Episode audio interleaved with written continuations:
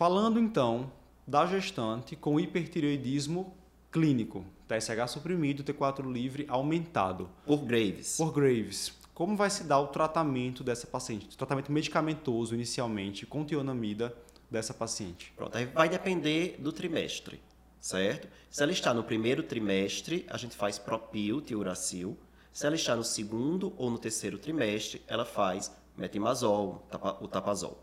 Né? E aí, até se ela já tinha Graves, engravidou, estava usando metil, está no primeiro trimestre, você troca para o propiltiuracil, chegou no segundo, volta para o tapazol. Né? Então, essa é a orientação, você vai de acordo com o trimestre. Certo? Lembrar que o tapazol está mais associado a malformações congênitas do que o propil. Por isso que no primeiro trimestre você usa propil. Mas o propil está mais associado aí a é, efeitos indesejáveis hepáticos. Então, se você usar por tempo prolongado na gestação, segundo, terceiro, você vai talvez aumentar esse risco. Então é melhor no segundo, terceiro você fazer o tapazol. Primeiro trimestre a preocupação é com o feto. Isso. Segundo, terceiro é com a mãe, certo? É, e que não deixa de ser com o feto também, porque se Sim. a mãe faz uma, uma doença hepática, uma, uma, uma insuficiência hepática, alguma coisa, o feto vai sofrer. Sim.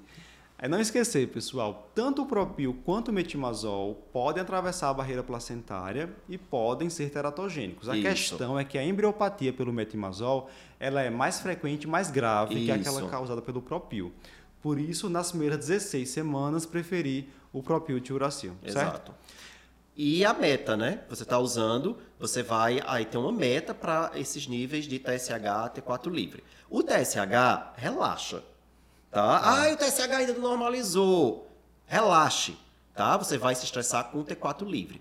E também não é para se estressar muito o T4 livre para deixar esse T4 livre normal, não. Porque se o T4 livre ficar normal demais, isso significa que essa dose de tapazol tá alta para o feto. Porque a gente tem que lembrar que o tapazol, ou o propil, seja lá qual for que você estiver usando, vai agir também ali na, na no, no, feto. Então você vai acabar gerando um hipotiroidismo fetal se você fizer doses muito altas. Então, para evitar isso, o alvo do T4 livre é em torno do limite superior da normalidade do T4 livre, podendo estar um pouco aumentado, inclusive. Perfeito. Então tá ali, vamos supor, o normal é até 1.8, a mulher tá ali com 2 T4 livre, mas está assintomática. Tá bem. Não precisa aumentar. Deixa quieto.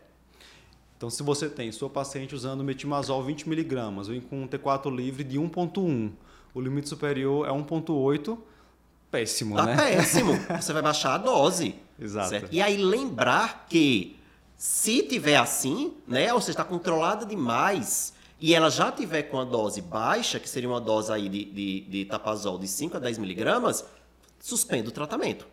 Né? E, ah, tá usando 10, eu preciso, e, e tá com T4 livre ótimo, eu preciso ainda passar para 5. Não, suspende. Isso é uma pergunta até que fizeram recentemente uhum. no, no Instagram. Não, você já suspende. Porque aí você está em risco de colocar esse feto em, em hipotiroidismo. Então, uma, uma indicação de suspender é quando você tem a mulher controlada em eutiroidismo em doses baixas de, de tionamida. Ok.